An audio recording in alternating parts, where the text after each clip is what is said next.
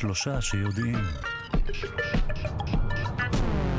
שלום לכם, האם זיכרון יכול לייצר מחלה? מתברר שכן. מיד כל הפרטים. שוב שלום לכם. אנחנו שלושה שיודעים בכאן תרבות. אנחנו תוכנית המדע והידע של ישראל. אני דודו ארז ואנחנו עם כל המחקרים, כל הפיתוחים המדעיים והטכנולוגיים וכל מה שבאמת מעניין לדעת. אנחנו משודרים בכל יום בשבע בבוקר ובשידור חוזר בשמונה בערב במשך שעתיים. ובתוכנית היום בין היתר נעסוק בעניינים האלה. חוקרות מהפקולטה לרפואה על שם רפפורט בטכניון הדגימו את יכולתו של המוח לעורר מחלה בגוף. מיד נדבר עם אחת החוקרות. וגם, מים בחלל הרחוק מאוד. אסטרונומים מצאו מים בגלקסיה שמרוחקת מאיתנו כ-13 מיליארד שנות אור. איך אפשר לזהות מים מכל כך רחוק? מיד. וגם, ענישה קלה ותכופה יעילה יותר מענישה כבדה בתדירות נמוכה. כך עולה ממחקר חדש שערכו חוקרים מהטכניון, מאוניברסיטת בן גוריון ומאוניברסיטת רייכמן, גם בכך נעסוק, וגם בשאלה מתי בפעם הראשונה בהיסטוריה הגיע לכאן אורז. ועוד עניינים, העורכת שלנו היא אלכסנדרה לויקר, על הביצוע הטכני די.ג'י אלון מקלר, תודה רבה לעמיתי פטר פוקמן וליגאל שפירא שמלווה אותנו. אתם ואתן מוזמנים ומוזמנות להצטרף לקהילה הרשמית של שלושה שיודעים בפייסבוק.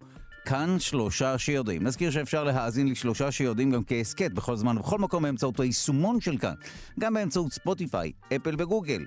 בואו נתחיל.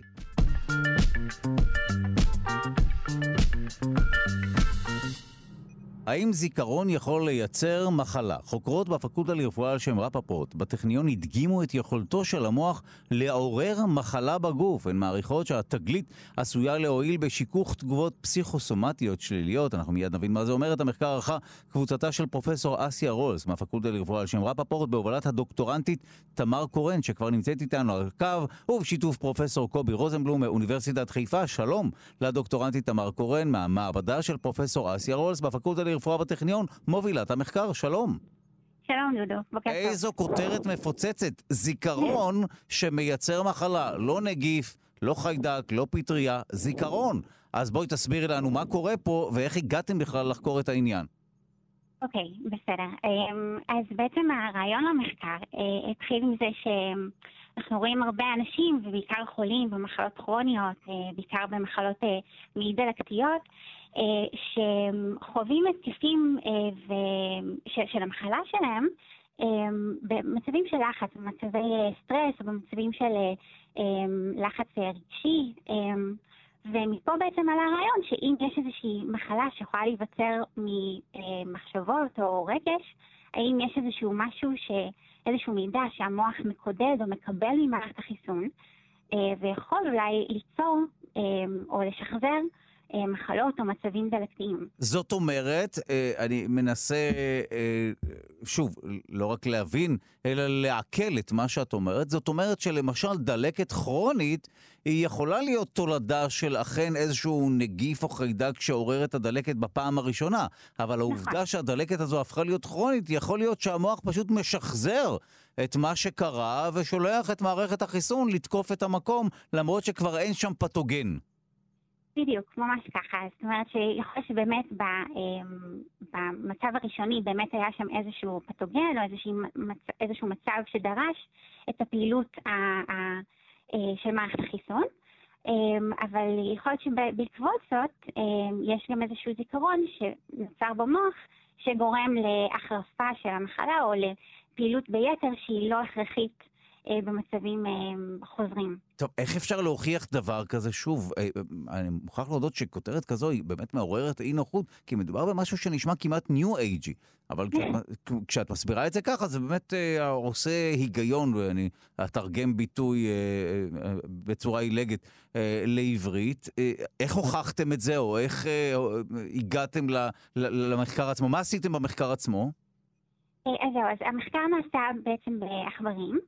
אמ, מה שעשינו, הסתכלנו על המוח ועל הפעילות העצבית במוח של אותם עכברים, אה, וראינו איזה אזורים פועלים ביתר אמ, במהלך דלקת, אה, הסתכלנו ספציפית על הדלקת במעי, ואחד האזורים האלה היה אזור שנקרא אינסולה, שזה בעצם אזור שידוע שהוא מאגד בתוכו, עושה אינטגרציה למצב הפיזיולוגי שלה, של הגוף, כל מיני תחושות פנימיות כמו אה, רעב או צמא או דופק.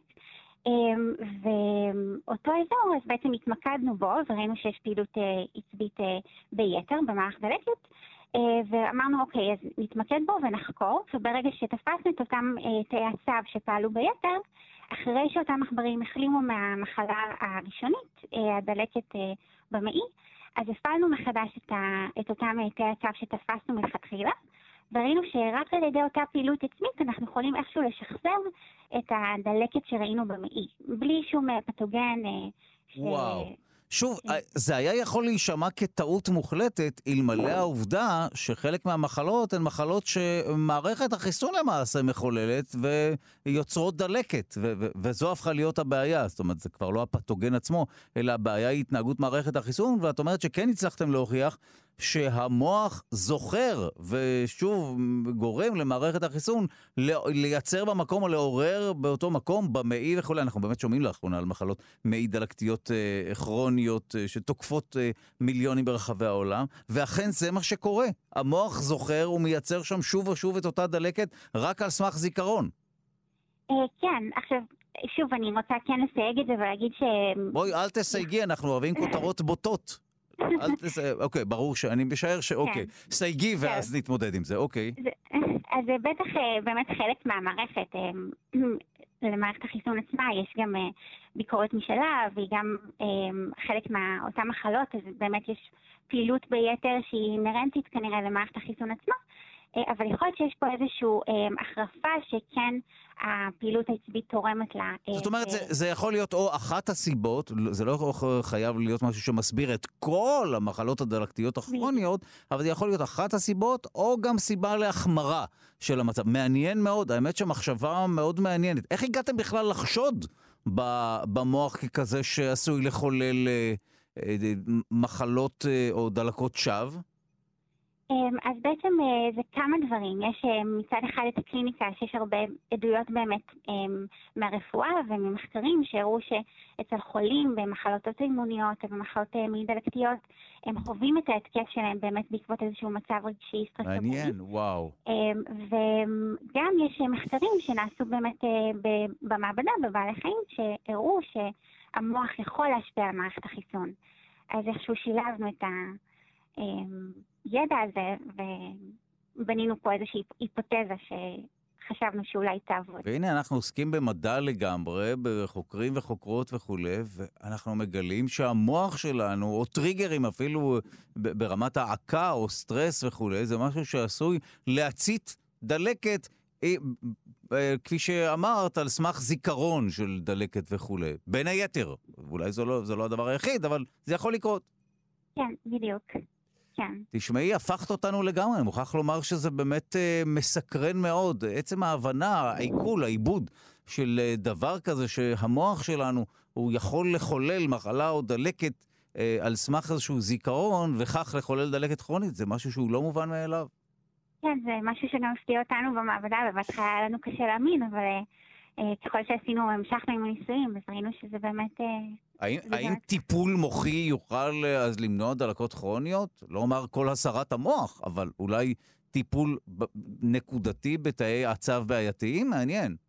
כן, זהו, אז, אז זה משהו שבאמת עלה פה עם פרופסור אסרוז, שמנהלת את זה, אז כן, יש ממש, גם במאמר עצמו הראינו שדיכוי של ה... של אותו אזור אה, יכול אה, לרכך את, ה... את הדלקת. אה, וגם יש כל מיני כיוונים, יש נוירופידבק שאפשר לעשות לאזורים מסוימים במוח, שזה בעצם לאמן את, ה, את המוח שלך, שהמטופל יכול לאמן את המוח um, כדי להפחית um, פעילות עצבית באזורים מסוימים במוח. התקנים שאפשר, uh, אולי בעזרת שדה מגנטי שאפשר איכשהו להשפיע על פעילות עצבית. אמ, אז כן, יש כל מיני כיוונים שאפשר לקחת את זה איתם לקליניקה. וואו, טוב, באמת מהמחקרים החשובים והמרתקים שעסקנו בהם, שגם התפרסמו בכתב האצ"ל. תודה רבה לך על השיחה הזו, הדוקטורנטית תמר קורן, מהמעבדה של פרופסור אסיה רולס בפקולטה לרפואה בטכניון, מי שהובילה את המחקר הזה. תודה רבה לך. תודה רבה, תודה אדוני.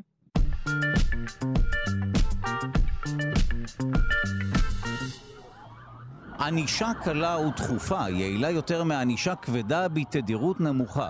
כך עולה ממחקר חדש שערכו חוקרים מהטכניון, אוניברסיטת בן גוריון ואוניברסיטת רייכמן. את המחקר שהתפרסם ב-PNAS, כתב העת של האקדמיה האמריקאית למדעים, הובילה דוקטור כנרת תיאודורסקו, שכבר נמצאת איתנו על הקו, היא ערכה את המחקר עם עמיתה לפקולטה דוקטור אורי פלונסקי, עם פרופסור שחר אייל מרייכמן ועם פרופסור חלי ברקן מבן גוריון. אנחנו שמחים לומר שלום לדוקטור כנרת תיאודורסקו, מרצה בכירה בטכניון, חוקרת התנהגות ומי שהובילה את המחקר כאמור. שלום לך. שלום וברכה. רגע, ראשית נעכל את השורה התחתונה. עונשים קלים והרבה מהם, זאת אומרת, ובצורה דחופה כמובן, זה משהו שהוא יותר אפקטיבי מאשר מכה אחת כבדה פעם ב. נכון מאוד, זה אה, מה שאנחנו מוצאים. אז איך הגעתם לזה? איך בוחנים דבר כזה בקרב אילו פושעים מדובר או פשעים? האם מדובר באנשים נורמטיביים? למדי אותנו איך הגעתם לשורה התחתונה הזו. אז, אז הרעיון הוא קודם כל, אה, ההתמקדות היא באמת לא בפשעים גדולים, אנחנו לא מדברים על פשעים גדולים, אלא על, נקרא לזה הפרות התנהגות, שהן אה, קורות באופן מאוד מאוד שוטף לכל אחד ואחת מאיתנו. אה, אנחנו מדברים, אפשר לקרוא לזה יותר עיגולי פינות. כמו לעבור באור אדום ברגל, או כאלה? לדוגמה, כן. או לסמס בזמן נהיגה, להשתמש בפלאפון, לא שזה משהו שנשמע קטן, אבל יכול להוביל לאסון גדול, אבל אוקיי. בדיוק. אז הרעיון הוא שאנחנו כולנו עושים מדי פעם, יש לנו את המצבים האלה שבהם אנחנו מעגלים פינות. נכון. וכשכולם עושים את זה והרבה, אז זה באמת מוביל להשלכות מאוד מאוד בעייתיות לחברה. וכמו שאנחנו רואים, גם בעידן הקורונה וגם בנושא של אה, זהירות בדרכים, אז אנחנו רואים שזה ממש יכול להוביל לחיים ומוות, עניין של חיים. אז השאלה היא איך אנחנו מורידים או מפחיתים את שיעור ההפרות האלה. ומה שהיה נהוג, או מה שדיברו עליו, הרבה מדברים עליו, זה שענישה מאוד כבדה, צריך ענישה מאוד כבדה כדי להרתיע. כלומר, פן יראו וייראו, או לנפנף באיזה קנס מאוד מאוד גדול, או באיזה... בעונשים מאוד חמורים, אה, וזה ירתיע את האנשים, וככה הם לא יבצעו עבירות. וזה מה שקורה בפועל בהרבה מאוד מצבים בחיים שלנו. שבעצם אין אה, אכיפה רבה, יש מעט אכיפה, וכשהיא ניתנת אז יש ענישה מאוד חמורה. אוקיי, okay, אה, ואנחנו נפחד מכוח העובדה שהאכיפה היא שרירותית, ואנחנו לא יודעים מתי זה ייפול עלינו, ובסופו של דבר נצטרך לשלם מחיר כבד כשזה ייפול עלינו.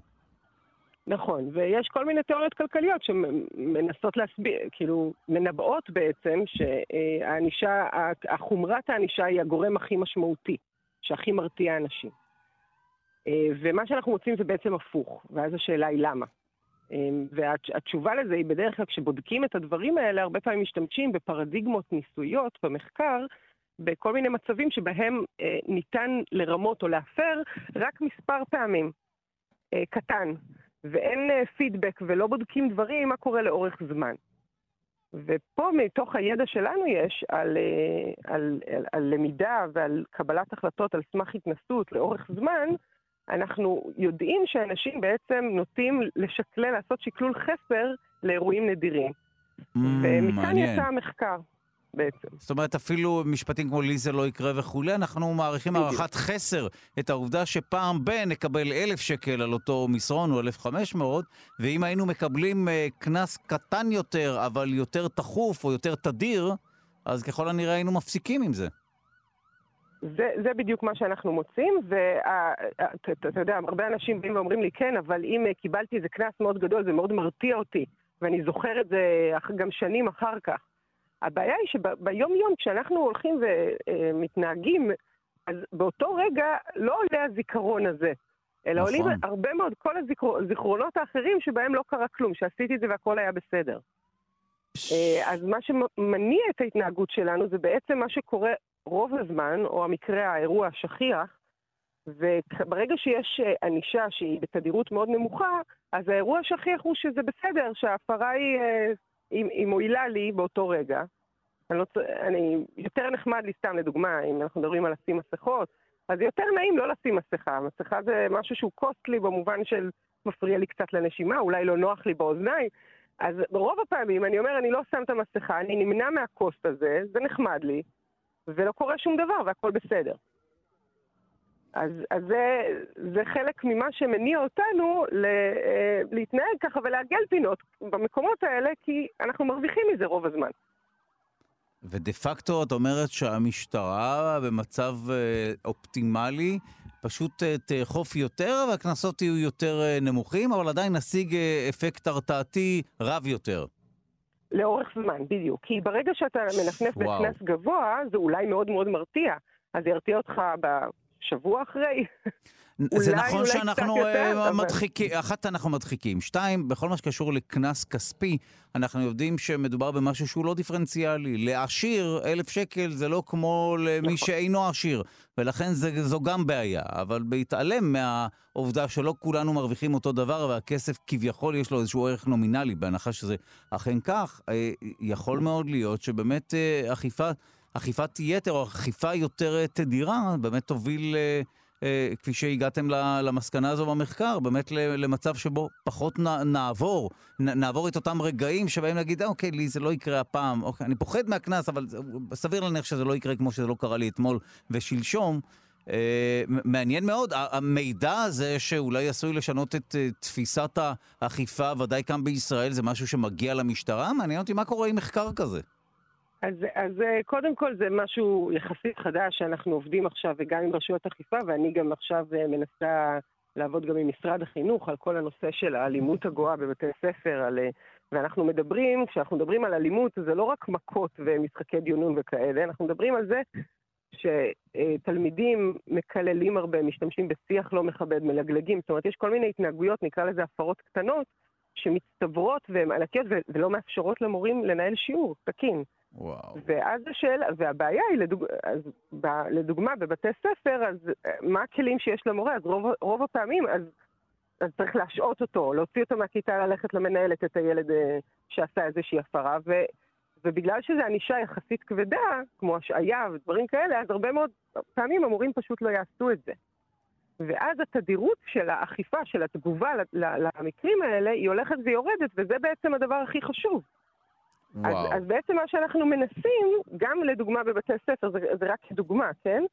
אבל הניסיון פה הוא להגיד, צריך להגיב כמה שיותר פעמים על, על הפרות, והענישה לא צריכה להיות גדולה, אז הילד מפריע להעביר אותו מקום. לא רק תותח אז... כבד צריך להיות בארגז הכלים אה, של המורים. כי יש בעיה עם כן. תותחים כן. כבדים. נכון. התותחים הכבדים, אנחנו גם, שוטר, שאם אתה שם קנס של 5,000 שקל על מישהו שהולך ברחוב בלי מסכה, לא ברחוב, כי ברחוב אפשר, אבל נמצא במקום סגור נניח אה, בלי מסכה, אז השוטר לא נעים לו לתת את הקנס של החמש, הוא יודע שזה בן אדם אה, עובד אה, אה, רגיל, זה בדרך כלל לא המליינים שמסתובבים שם, ואתה לא רוצה בתור שוטר לתת את זה, ואז לא אוכפים מספיק. אז יש בעיה נוספת שברגע שהקנסות מאוד מאוד כבדים, פשוט לא נותנים אותם. וואו. ו- וזה תורם לזה שהתדירות הולכת ועוד יותר אה, יורדת ו- ומחזק את התופעה בעצם. טוב, אז, מחקר אז... מאוד מעניין, אני מוכרח לומר שבאמת אה, הוא משנה את התפיסה הרווחת, או לפחות האינטואיטיבית, שנכון להעניש פעם ב... ובפטיש כבד, או תותח כבד. ובעיקר צריך להבין שההרתעה היא, זה לא שזה לא עוזר, כאילו ברגע שאתה נותן איזשהו עונש חמור ואתה מכריז עליו בריש גלי, אז, אז יהיה לזה כנראה אפקט, אבל הוא אפקט מאוד מאוד זמני. ובעוד שבועיים שאתה תיתקל באותו קנס, זה כבר לא ייראה לך, זה כבר לא יפתיע אותך וזה לא ירתיע אותך באותה מידה, ויש לך כבר צברת מספיק התנסויות שבהם עשית את ההפרה ושום דבר לא קרה. ורק הרווחת מזה. טוב, אז אני... מה שחשוב במה שאנחנו קוראים לו אכיפה ידידותית, הדבר החשוב פה הוא ליצור איזושהי עלות קטנה למפר. כלומר, זה לא, אם אני נוזפת במישהו והוא מצפצף עליי ולא אכפת לו מהנזיפה, אז זה לא יוצר אצלו עלות. אז ב- לכל סיטואציה אפשר לעשות את ההתאמות שלה, אבל צריך למצוא איזושהי עלות שהיא עלות קטנה, ושאפשר לעשות אותה באופן תדיר, כמה שיותר. באמת uh, מעורר מחשבה. Uh, שוב, אנחנו יודעים שעבירות מתבצעות כל הזמן, במיוחד גם עבירות קטנות כאלה, אז ככל הנראה השיטה הנוכחית פחות עובדת. זה כן נכון לפתוח את הראש לאולי תפיסה אחרת, ששווה לבדוק את האפקטיביות שלה. תודה רבה לך על השיחה הזאת, דוקטור כנרת תיאודורסקו, מרצה בכירה בטכניון, חוקרת התנהגות ומי שהובילה את המחקר הזה. תודה. תודה רבה.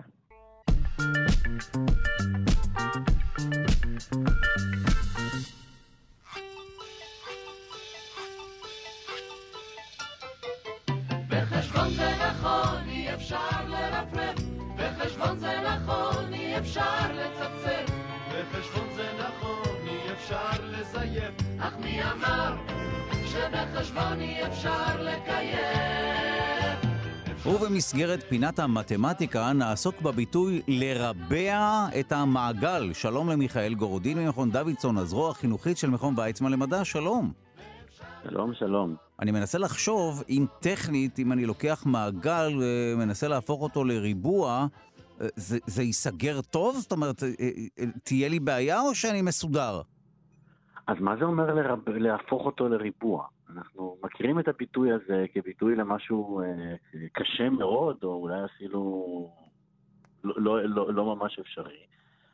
אבל אה, אה, אם עוצרים לרגע לחשוב, מה זאת אומרת להפוך לריבוע? מה, לדמיין שהמעגל הוא כזה חוט ולמשוך טיפונת מה, מהצדדים וליישר, לעשות לו ארבע פינות? בדיוק תיארת את מה שדמיינתי, נכון. כן. נכון? אז, אז זה לא מסובך. אה, אם, אם, זה, אם זה מה שאומר לרבע את המעגל, יש לנו חוט בצורת מעגל, ואנחנו צריכים לעשות לו פינות, תופסים בארבע פינות כאלה, מושכים לצדדים, עושים שפיצים, ויש לנו ריבוע. למה? זה, זה, זה לא מסובך בכלל. קל מאוד, ילדים קטנים אפילו יכולים לעשות את זה, והנה פתרנו את אחת מהבעיות הביטויים המורכבים ביותר, אה, מסתבר כמשימה פשוטה. אה, אז כמובן שזה לא הסיפור. אה, המקור של הביטוי הזה הוא לחלוטין לחלוטין מתמטי. זאת אומרת, זה לא שמשתמשים פה במתמטיקה בתור איזה דימוי למשהו או מטאפורה למשהו, אלא ממש מתייחסים לבעיה מתמטית אמיתית. והבעיה מתייחסת לשטח. זאת אומרת, אם יש לנו אה, מעגל, מה שאנחנו רוצים לעשות, אנחנו רוצים לעשות ריבוע שהשטח שלו mm. הוא כמו השטח של המעגל המקורי. זה החצי הראשון, והחצי השני הוא איך. כי עוד פעם, אם הסיפור הוא חוט ולעשות, אה, אה, אה, למשוך, אה, למשוך פינות, זה אולי טיפונת יותר פשוט. אבל ב, ביוון העתיקה, ה, ה, הרעיון היה, הם עסקו הרבה מאוד בבניות בסרגל ומחוגה. שבסרגל הכוונה היא לא סרגל שמודדים איתו, אלא, אלא שמסרטטים איתו קווים ישרים. ובקיצור, הכוונה היא לרבע את המעגל באמצעות קשתות וקווים ישרים בלבד. זאת אומרת, אם לוקחים את הצורות הכי פשוטות שאנחנו יודעים לצייר, אנחנו יודעים לצייר קווים ישרים, אנחנו יודעים לצייר קשתות ומעגלים, האם בעזרת הדבר הזה בלבד אפשר לרבע את המעגל? טוב, אני מנסה לחשוב, אבל צריך, קודם כל, בא לי לשלוף נוסחאות וכבר אה, לחשב שטח של מעגל, ואז לנסות להפוך אותו לריבוע וכולי, אבל אה, תן לנו רמז. יפה, אז קל לנו, אז, אז, אז אם אנחנו יודעים את הנוסחאות לשטח ריבוע ולשטח כן. מעגל, אז אנחנו יודעים לחשב. בדיוק. מה צריכה להיות, זאת בעיה הרבה יותר פשוטה. מה צריכה להיות הצלע של אותו, של אותו ריבוע, שהשטח שלו יהיה כמו המעגל. בדיוק. אם, אם אנחנו הופכים את זה לבעיית חישוב, אז זאת בעיה לא מסובכת, אה, שתלמידים אה, בחטיבות ביניים מקבלים ופותרים לשיעורי בית סטנדרטיים לחלוטין. ב- ב- ביום רגיל בשבוע. רגע, לוקחים את הפאי 4 ריבוע, ככל שאני זוכר, נכון? ואז נכון. מנסים להפוך את זה, להוציא שורש. שורש, בדיוק. נכון. אז אנחנו צריכים ריבוע שהשורש שלו, שהצלע שלו היא שורש בדיוק. של פאי כפול הרדיוס. זה לא מסובך. אבל לא כל דבר, מתברר שלא כל דבר שאנחנו יודעים לחשב, אנחנו יודעים גם לסר, לסרטט, או לבנות באמצעות uh, קשתות וקווים mm. ישרים. כי זה דבר אחד לדעת שזה מה שאתה, שזה מה שאתה צריך. אבל עכשיו יש לך על הדף. זאת, זאת אומרת, היוונים הסתכלו על זה ממש כבעיה פרקטית. מצויר לך מעגל על הדף, אין לך מספר, אין, לא נתון לך הרדיוס של, ה, של המעגל. יש מעגל שמצויר על הדף. אז אפשר לעשות כל מיני דברים, אפשר uh, לקחת נקודה על המעגל, להעביר דרכה קו, הקו הזה חותך את המעגל uh, בעוד נקודה, נחבר את שתי הנקודות האלה, נמצא את האמצע ביניהן, יש כל מיני דברים שאפשר לעשות. אבל איך עכשיו מהמעגל המצויר הזה אנחנו מגיעים ל, אה, לריבוע.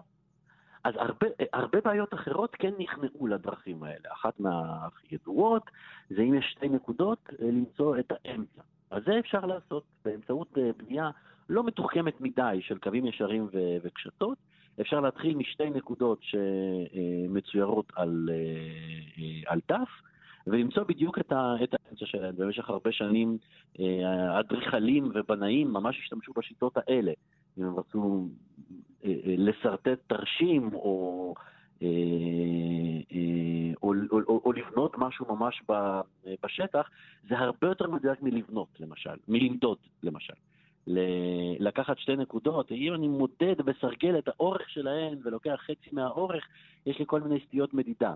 אבל אם אני משתמש בשיטה של היוונים עם, ה... עם הקשתות, mm. אני מקבל את, העת, את נקודת האמצע בדיוק הרבה הרבה הרבה יותר גבוה. אז הרבה בעיות נכנעו לדברים, לדברים האלה, והם הצליחו לעשות באמת דברים מתוחכמים.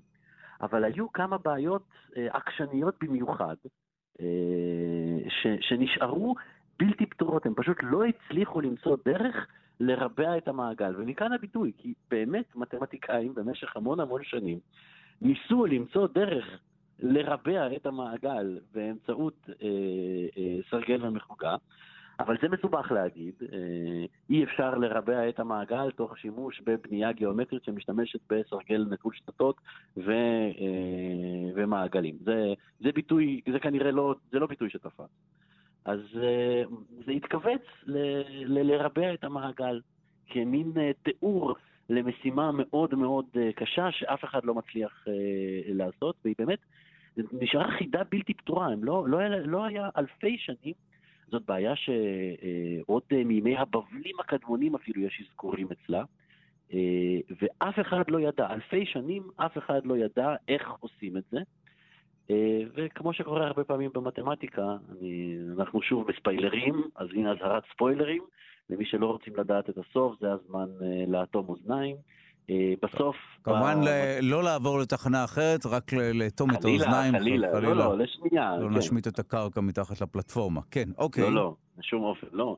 אז סוף הסיפור, כמו שקורה הרבה פעמים במתמטיקה, אה, שהגיע אה, באלפי שנים אחר כך עם כלים מתמטיים הרבה יותר מתקדמים, הגיע מתמטי בשם אבריסט גלואה, והוכיח שזה בלתי אפשרי.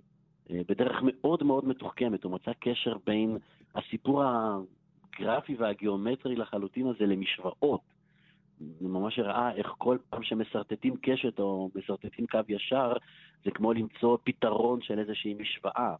ואז שאלת ריבוע המעגל, הוא הצליח לתרגם אותה למעין משוואה אלגברית, ואז הוא הראה שזאת משוואה שאי אפשר לפתור. וואו. טוב. אה, ובכך אה, אה, נסתם הגולל על, על הניסיון הזה, אבל הביטוי נשאר, כי הוא קיבל חותמת אפילו עוד יותר רשמית. זאת הפכה להיות בעיה לא סתם מאוד מאוד קשה שאנחנו לא מצליחים להתמודד איתה, אלא לחלוטין בלתי אפשרית. טוב, סוף טוב הכל טוב, לא נפתר העניין ואפילו אי אפשר לפתור. יופי. תודה רבה לך, מיכאל גורודיני ממכון דוידסון, הזרוע החינוכית של מכון ויצמן למדע, תודה. בשמחה.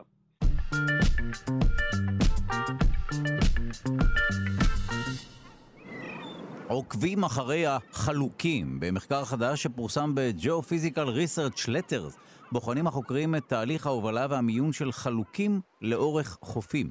המחקר נערך במסגרת עבודת הדוקטורט של חגי אייל במכון למדעי כדור הארץ ובמכון הגיאולוגי הוא כבר נמצא איתנו על הקו, בהנחיית פרופסור יהודה אנזל ופרופסור נדב לנסקי. העבודה מציגה תצפיות ייחודיות של תנועת חלוקים בזמן אמת תחת משטר גלים סופתי. מיד נבין מה זה אומר. התצפיות מוצגות במודל פיזיקלי חדש המתאר את התהליך. אנחנו שמחים לומר שלום למי שאחראי לכל זה. חגי אייל, דוקטורנט במכון למדעי כדור הארץ באוניברסיטה העברית ובמכון הגיאולוגי. שלום. שלום, נעים מאוד. אז למד אותנו מה עשית, אה, אה, איך הגעת למצב שבו יצרת מודל פיזיקלי של מה שקורה לחלוקים? אה, אז הכל התחיל בעצם מהסתכלות על תופעה שקורית בים המלח, שבה אפשר לצפות ברכסי חוף שנוצרים לאורך חופי האגם, שכידוע נסוג והמפלס שלו יורד יותר ממטר בשנה. אמ, ולאורכו החלוקים האלה נעים בהשפעת הגלים ומתמיינים, פשוט צפינו בתהליך הזה. אה, ובשנים האחרונות אני מתעסק בפיתוח של שיטות כדי למדוד, אה, למדוד את התנועה של החלוקים. אה, ככה הגענו לפיתוח גם של שיטה של מדידה באמצעות חלוקים חכמים. מה זה אומר חלוקים... חלוקים חכמים? מסומנים? מכילים צ'יפ? אז, אז אנחנו, אנחנו קודם כל מסמנים את כל החלוקים, גם את החכמים וגם את הלא חכמים. מה, מה אני מתכוון כשאני אומר חכמים? אלה חלוקים שאני קודח לתוכם, ולתוך הקדח אני משתיל חיישן שמודד אה, גם את התאוצות וגם את הסיבובים של חלוק. זה חיישן דומה לחיישנים שיש בפלאפונים שלנו, אה, עם מארז אנרגיה שמותאם למדידה בתדירות מאוד מאוד גבוהה במשך של עשרה ימים, כך שאפשר להציב את החלוקים האלה בסביבת החוף אה, לפני סופה שאני יודע שהולכת להגיע, ולבוא ולמצוא אותם על ידי הסימון אחרי שהסופה הסתיימה. אה, ואחרי זה, באמצעות השוואה של הנתונים שנאספו אה, אה, מתוך החלוק אל מדידות של גלים ורוחות וזרמים, שזה הכל מדידות שאנחנו מבצעים בשנים האחרונות בים המלח, אפשר ללמוד ממש על התנועה של החלוק בזמן אמת תוך כדי הסופה, שזה משהו מאוד חדש בעולם. אנחנו לא יודעים מה קורה עם חלוקים שנעים בהשפעת גלים בזמן סופות, כיוון שזו סביבה מאוד אנרגטית, מאוד עכורה, אנחנו לא רואים מה קורה שם בתוך המים, אה, וזה מאפשר לנו איזושהי הצצה ראשונית לתוך התהליך הזה. אה, למשל, להגיד בצורה פשוטה, אה, לפי התאוצות והסיבובים שהחלוק מקליט, מתי הוא התחיל לזוז, איזה גובה גל גרם לחלוק mm. הזה להתחיל תנועה. כשעושים את זה עבור חלוקים שונים במסות שונות, אפשר לראות מהו הקשר הפיזיקלי בין המסה של חלוק לגובה הגל שהתחיל להזיז אותו. אה, וואו, מה טוב. שהצלחנו לעשות זה לאסוף את התצפיות המיוחדות האלה ולבדוק אם הן מתאימות לכל מיני הנחות פיזיקליות שהנחנו, אה, וכך ללמוד בעצם על מהי, מהי הפיזיקה שמניעה את, ה, את התהליך הזה. ואפשר, מלבד כן. כמובן הבנת הצד הפיזיקלי, אפשר לשרטט אה, איזושהי תיאוריה קוהרנטית, חוקיות שמסבירה אז, את התנועה שלהם? אז אנחנו, אז אנחנו חושבים ש, שכן, הניסוי הזה הוא ניסוי, אה, הוא ניסוי ראשון אה, מהסוג הזה בים המלח, וצריך לבדוק את זה מן הסתם בסביבות נוספות. אנחנו אה, חושבים שכשהדבר הזה ינוסה בסביבות נוספות, אז, אז העקרונות שהצלחנו לנסח כאן אמורים, אמורים להתאים, ולכן גם יש לזה חשיבות מעבר לשאלות הבסיסיות שאנחנו שואלים בתור אנשי מדעי כדור הארץ, ששואלים איך, איך מיון לאורך חוף נוצר, יש פה פן יישומי.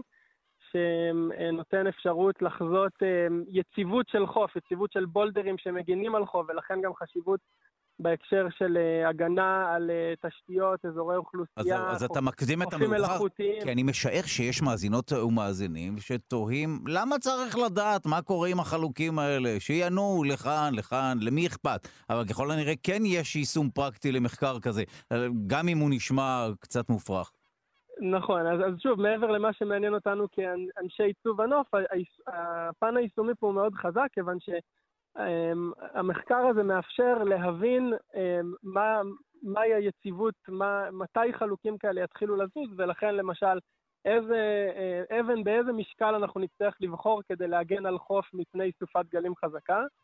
אה, אנחנו יודעים שאנחנו חיים היום בימים של אקלים משתנה, תדירות ועוצמת סופות הולכת ועולה, ולכן, וגם אה, אוכלוסיות גדולות ותשתיות שנמצאות לאורך חופים, ולכן למחקר הזה יכולות להיות השלכות חשובות מאוד גם בפן היישומי. טוב, אה, כמעט בא לי לבקש מרצ'נדייז מהמחקר הזה, זה חלוק מסומן להניח בחדר העבודה בבית, אבל לא יודע אם מותר לי. במכון הגיאולוגי אנחנו יוצרים אותם במהירות. אה, אוקיי, אז בסדר. תודה לך על השיחה המרתקת הזו, הדוקטורנט חגי אייל מהמכון למדעי כדור הארץ באוניברסיטה העברית והמכון הגיאולוגי. תודה רבה. בכיף. מוזמנים לבקר בשפך של נחל אוג, שם זה קורה.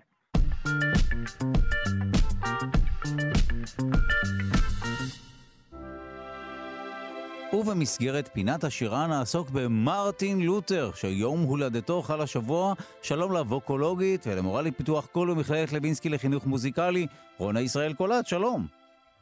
שלום דודו. הקי בנו עם מרטין לותר. כן, למה בכלל מרטין לותר? זה באמת היום היום הולדת של כמה אנשים חשובים מאוד. ואחד מהם הוא מרטין לותר, והאיש... רק באמת אולי שווה לדבר עליו כדי להזכיר למאזינות ולמאזינים מי הוא היה. כן. אז אני קצת אתן טיפונת רקע, למה אני בכלל מדברת על מרטין לותר ולמה הוא קשור לפינת השירה. אז הוא באמת נולד היום אה, ב-1483, ולפני 500 שנה הוא עשה את המעשה שלמעשה שינה את כל אה, התרבות המערבית. הוא תלה את התזות שלו על דלת הכנסייה בוויטנברג. אתה בטח זוכר מספרי ההיסטוריה, היה איור שלו עם התזות. אני תמיד זוכרת את האלה עם האיורים, את האירועים עם האיורים.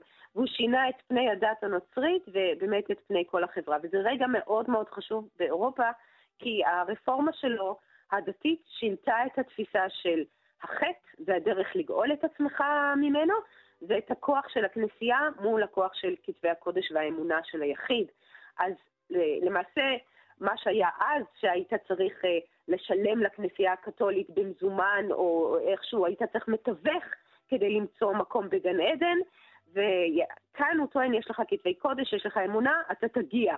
זאת אומרת, אה, אתה לא צריך מתווך, אתה תמצא את הדירה שלך בגן עדן או בתל אביב לבד. וזה באמת יצר אלטרנטיבה להגמוניה של הכנסייה הקתולית, שעד אז הכוח שלה היה פשוט אה, אה, בלתי נתפס בעוצמה שלו. וזה באמת אה, רפורמה משמעותית שהיא קצת, אני חושבת, לי מזכירה רפורמה שיהודי נחמד ניסה לעשות במוסדות הדת היהודיים 1,500 שנה לפניו, זה ישו הנוצרי, שבאמת הרגיש שמוסדות הדת מצריכים רפורמה. ואפשר לשאול איך בן אדם אחד סוחף אחריו המונים ומשנה את העולם, אז אה, לטענת הנוצרים לרשותו של ישו עמד אה, כוח אלוהי, אבל מרטין לותר לא טען שהוא בן האלוהים, למרות שאולי הוא חזה התגלות, אבל כוח אחר כן עמד לרשותו, ולדעתי הוא חזק לא פחות, וזה הכוח של השירה הקהילתית. מעניין. איך הוא רתם את הכוח הזה באמת אוקיי. למפעל שלו? בדיוק, זאת אומרת, מתוך הרפורמה נוצר הכוח שבאמת התניע את הכוח הזה, וזה הכוח של הקורל. אבל בשביל זה צריך להבין מה היה קודם ומה הגאונות של מרטין לותר, שהוא הבין את הכשל במה שהיה טמון קודם. אז בואו נשמע יצירה אה, מהתקופה של הפרה-רפורמציה, אה, סלווה רג'ינה, של המלחין הבריטי ריצ'רד הייגונס, שזה מהמחצית השנייה של המאה ה-15.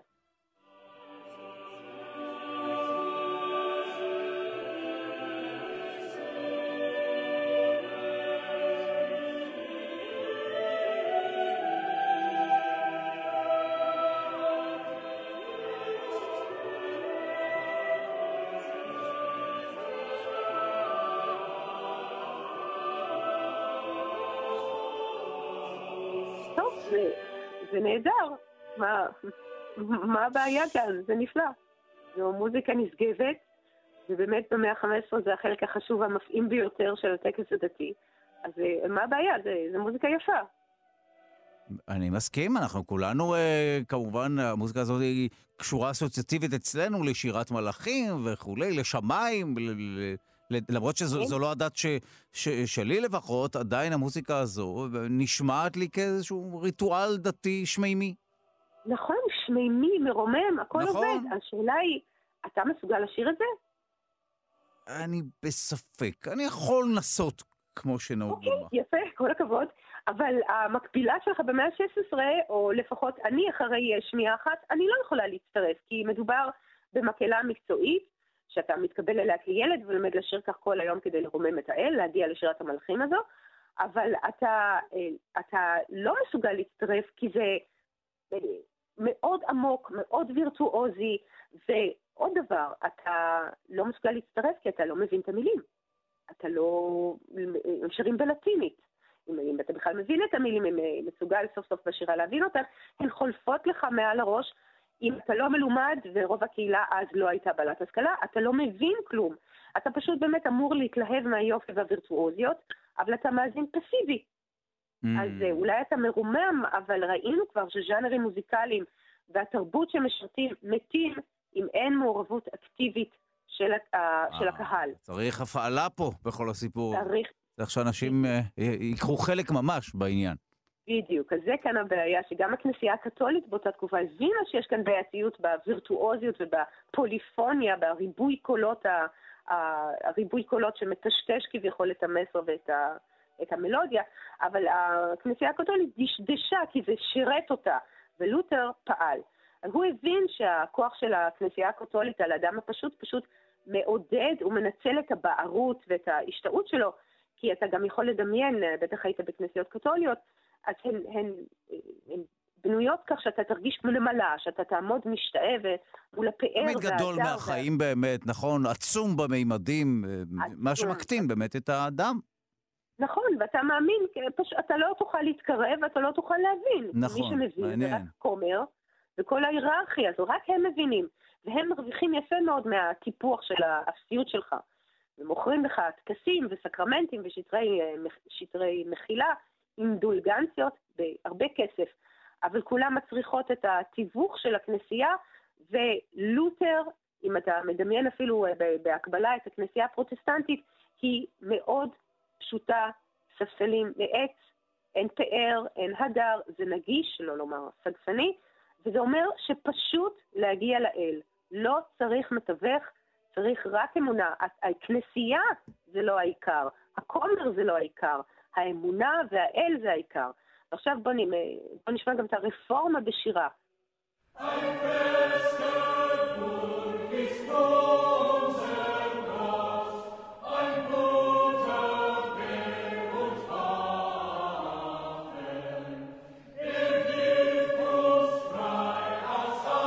זה כבר אמור להיות יותר נגיש? כן. תשמע את זה עוד פעם אחת. מעניין. אני חושבת שאם תשמע את זה עוד פעם אחת, טה טם טם טם טם טם אה, אוקיי, ברמת, אוקיי, ברמת המוסיקה אפילו, אוקיי.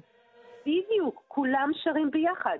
זו מנגינה פשוטה יחסית, היא מבוססת על מנגינות עם או שירים חילוניים או מזמורים גרגוריאניים, כל מה שהסתובב באוויר, ובאמת מעניין לחשוב על השירה הגרגוריאנית, אני אקדיש לזה פינה, כי זה הבסיס למוזיקה המערבית, אבל לותר איבד את כל המנגינות האלה שהסתובבו כדי שהן תהיינה קולות לשירה, קליטות, והוא ממש הנדס מחדש את המוזיקה לצרכים שלו. הוא, לצרכים של הכנסייה, לדעתו. הוא הקדיש לזה המון זמן ואנרגיה, כי הוא הבין את החשיבות של זה, והכי חשוב זה שזה בשפה המקומית. אם אתה דובר גרמנית, הקהילה, פשוטי העם, כולם מבינים את המילים, וכך אפשר להציב את האמונה. כי האמונה היא הכוח העליון, הסולה פידה. ואז אם אתה לא כבול לטקסטים של המיסה, יש לך עוד יתרון, אתה יכול להעביר תכנים שאתה רוצה להעביר בעזרת השירה. וכבר דיברנו, ואנחנו יודעים את הכוח העצום של מילה שמובנת במוזיקה. זה היה ברור למרטין לותר, כי הוא היה גם מלחין, ולכן הוא הקדיש כל כך הרבה זמן ואנרגיה ליצירת גוף של הקוראלים האלה. וכמובן ששרו מנגינות פשוטות בעבר, העובדה שהיה לו מה ללקט, אבל זו הפעם הראשונה שהקהילה, קהילת המאמינים, מתבקשת ויכולה לקחת חלק אקטיבי בפולחן. זאת אומרת, יש כאן העצמה של האדם הפשוט, ועצם היכולת שלו לבחור באיזה כנסייה הוא יהיה, שיש לו אלטרנטיבה לבחור, זה הבסיס לחברה המודרנית. זאת אומרת, זה היה לא פחות ממהפכה. אבל השאלה, האם השירת הקוראלים היא נשארה פשוטה? זאת אומרת, יש כל הזמן תנועת מטוטלת בין מורכבות לפשטות במוזיקה. כשאתה אומר קורל, בדרך כלל למוזיקאי או למי שמכיר קצת את המטריה, אז בדרך כלל האסוציאציה הראשונה שלו זה קורל זה באך, קורלים של באך. והכל אפשר לומר על באך, אבל פשוט הוא לא היה. ובאמת הקורל צבר יותר ויותר עומק ויותר מורכבות, ובזמנו של באך היצירות והקנטטות שלו נחשבות לפסגה וירטואוזית של ביצוע, ועדיין הקורלים שלו פשוטים וקצרים יחסית, וכתובים לארבעה קולות. אז בואו נשמע קורל. בבקשה.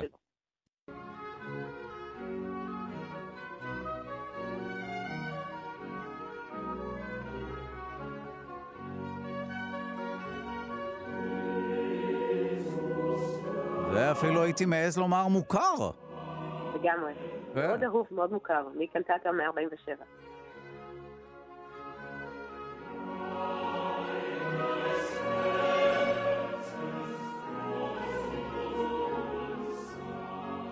איזה יופי, המנגינות משתלבות. שירת המקהלה פה לא לבד, יש לגמרי מנגינה מתחת.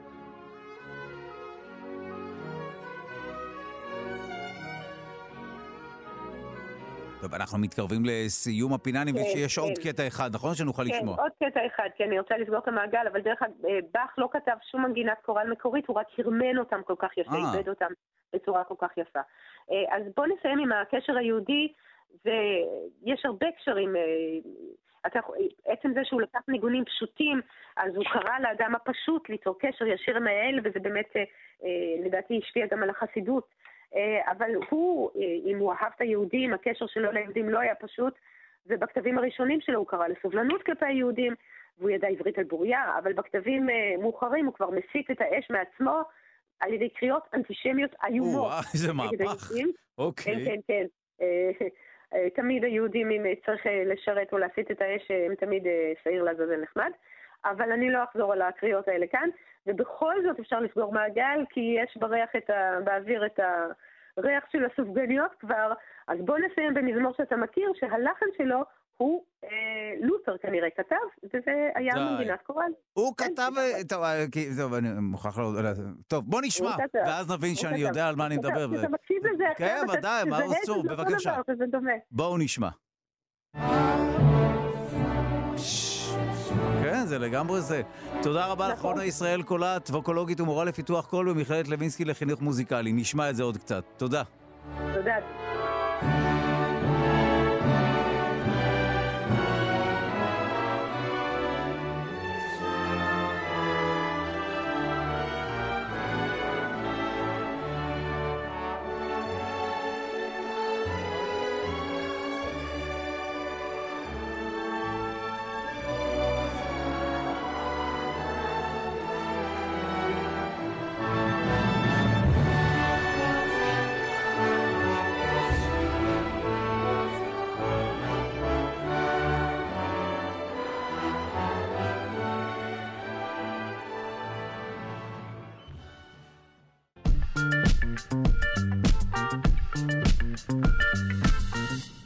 מפנים חלבונים פגומים. שלושה צוותי מחקר מהטכניון גילו מנגנון ביולוגי המסלק במצבי חירום חלבונים פגומים העשויים להזיק לתא. סוג של פרוטוקול חירום ביולוגי שמסלק במצבי מצוקה תאית חריפה חלבונים פגומים שעשויים להזיק לתא. את המחקר שהתפרסם בכתב העת Nature Communications הובילו צוותי המחקר של פרופסור מיכאל גליקמן, שכבר נמצא איתנו על הקו, פרופסור עודד קלייפלד מהפקולטה לביולוגיה ופרופסור אשרף בריק מהפקולטה לכימיה על שם שוליך.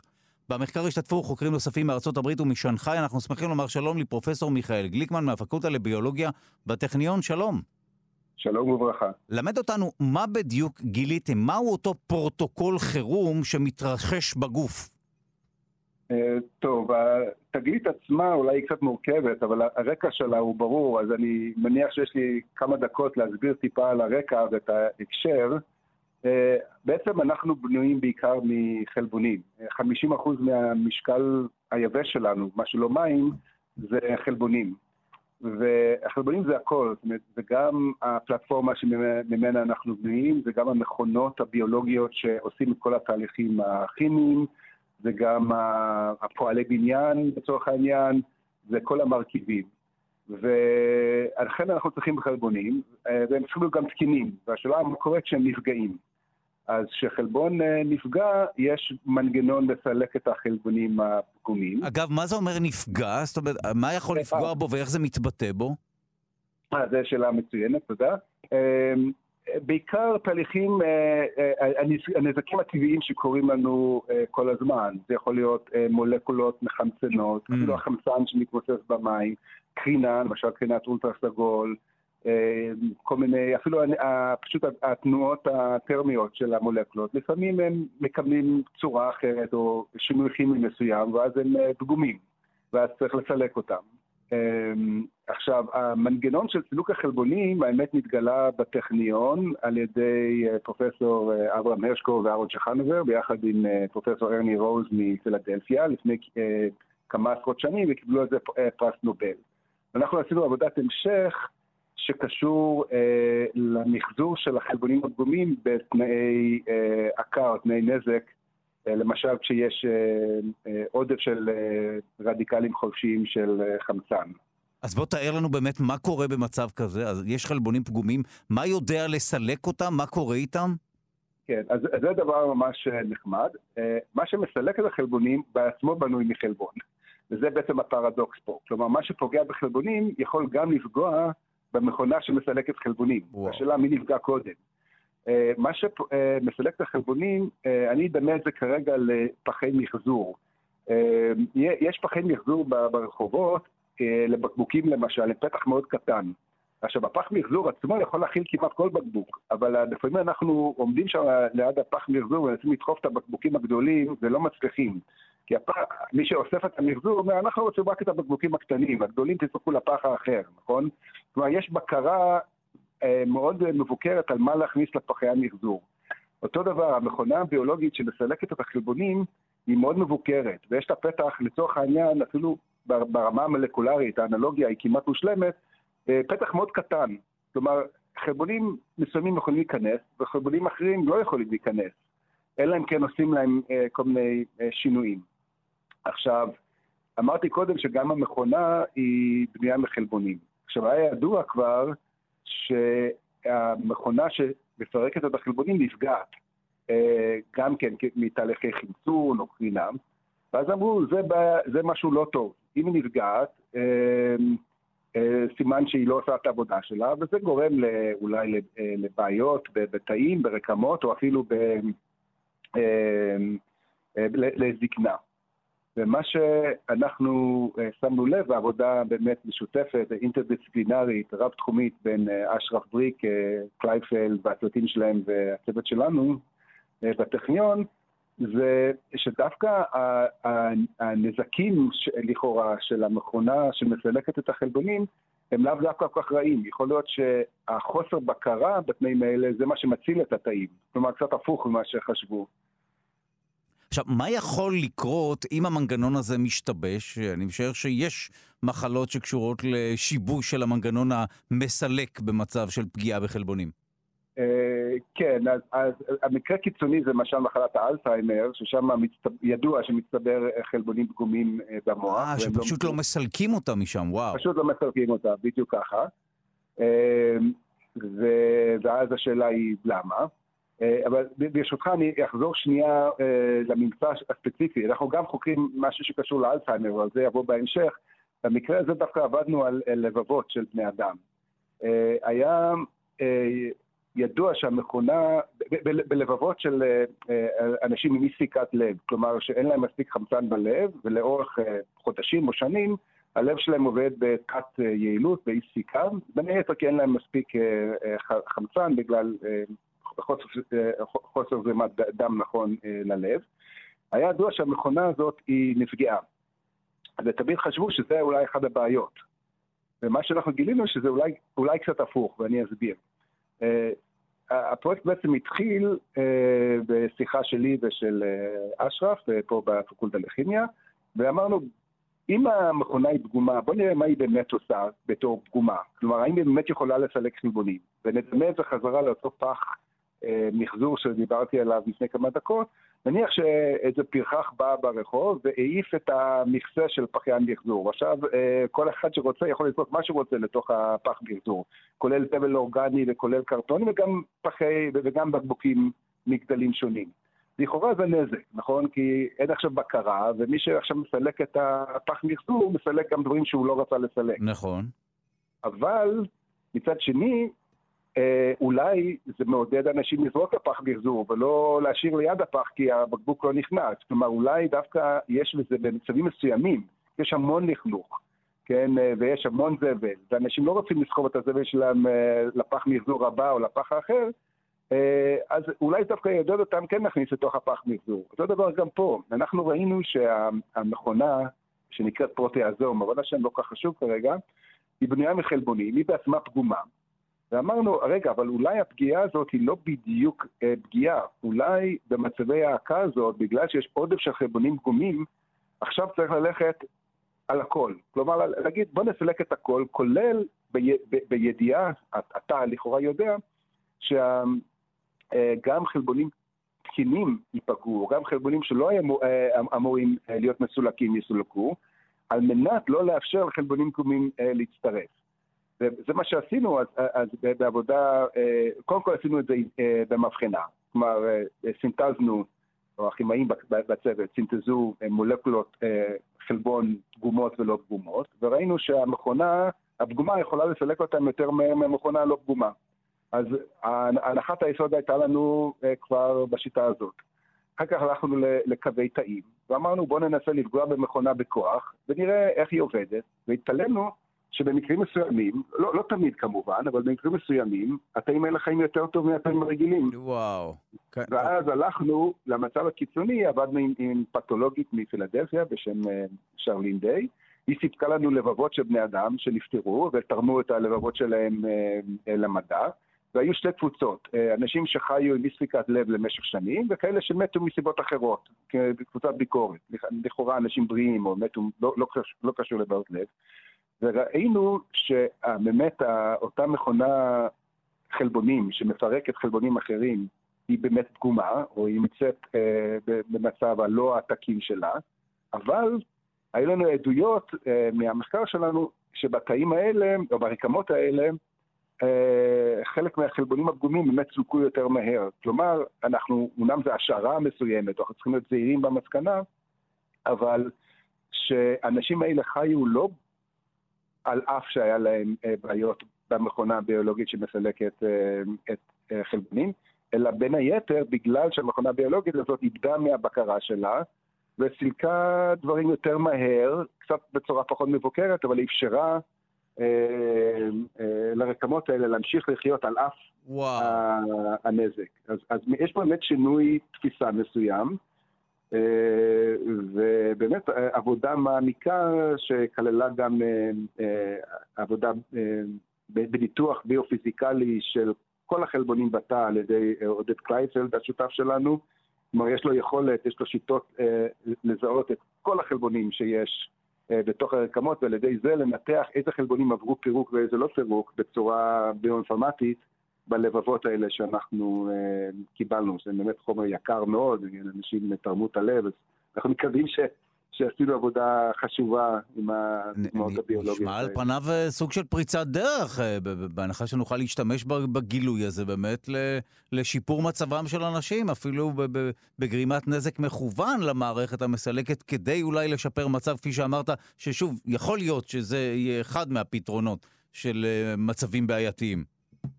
אה, כן, אמרת את זה יפה, אני חושב שסיכמת את זה די, אה, די נכון, כמובן זה עדיין בגדר של מחקר בסיסי, וזה אה, מבוסס גם על, על, על הניתוח שלנו, ההבנה שלנו, אבל בגדול כן. אני אתן לך אולי דוגמה, יש תרופות מסוימות שמעכבות את, ה, את הפרוטיאזום, אותו מולקולה, את אותו מכונה ביולוגית שמפרקת חלבונים אחרים. והיא מאוד יעילה בסוגי סרטן מסוימים.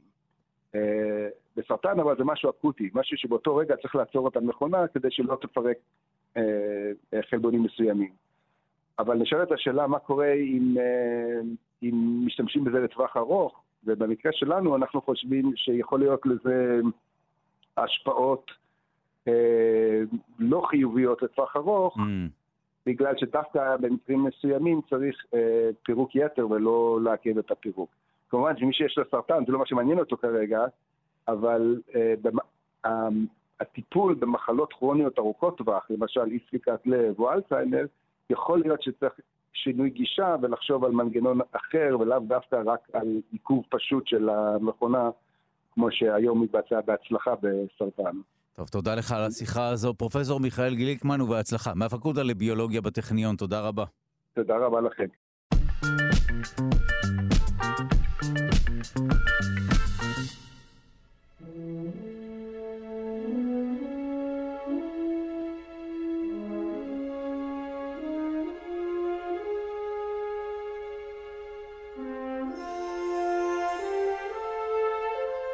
מים בששון במרחק של מיליארדי שנות אור מכאן. אסטרונומים מצאו מים בגלקסיה המרוחקת כ-13 מיליארד שנות אור מכדור הארץ.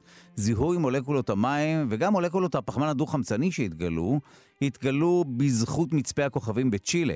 תוצאות התגלית פורצות הדרך פורסמו בכתב העת Astrophysical Journal. אנחנו שמחים לומר שלום לאסטרופיזיקאי ממכון ויצמן למדע, דוקטור דוד פולישוק, שלום. שלום רב. איך אפשר לזהות מים מכל כך רחוק?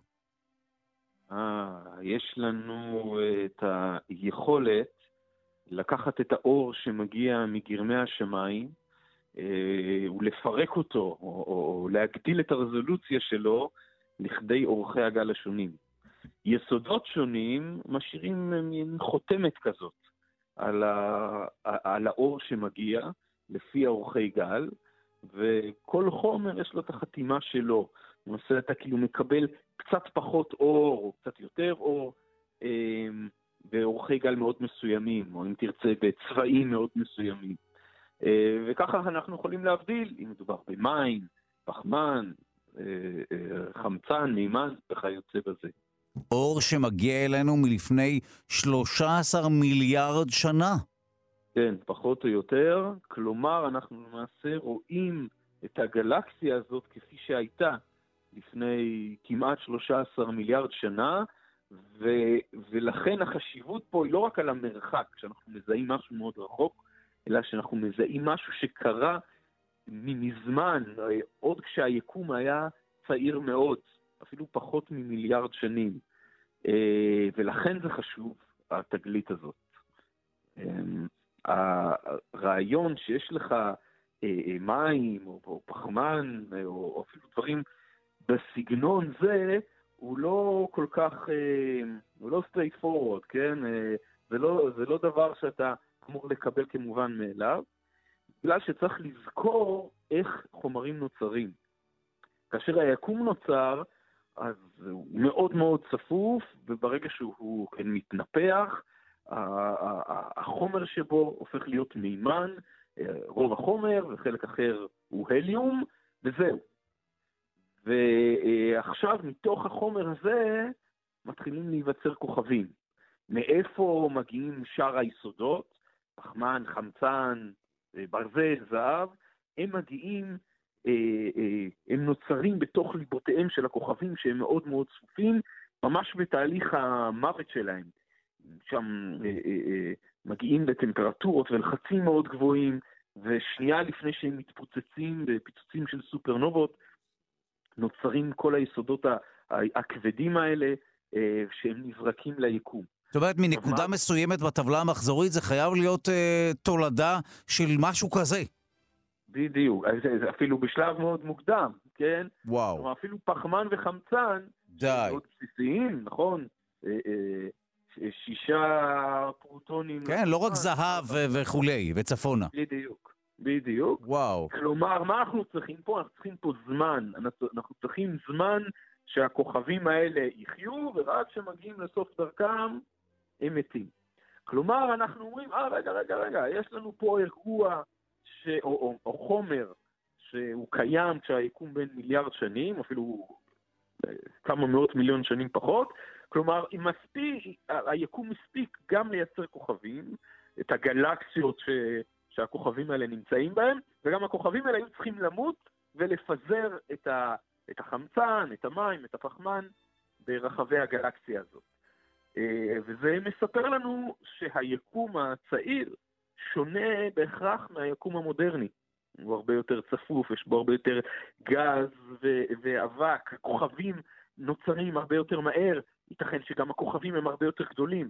ככל שכוכב הוא יותר מסיבי ויותר גדול, הוא גם מת יותר מהר. עכשיו, אנחנו מדברים על שמשות, נכון? כשאתה אומר כוכב, כן. הכוונה היא כמובן לשמש... לשמש. כוכב, כן. כוכבים כמו השמש. כן. השמש שלנו, למשל, היא לא מספיק גדולה כדי להתפוצץ בתהליך של סופרנובה. כלומר, השמש שלנו, למשל, לעולם לא תייצר ברזל. גם, גם עם... אה, כן? גם, השמש, כן? גם השמש שלנו לא תוכל אה, לייצר יסוד כמו ברזל? וואו.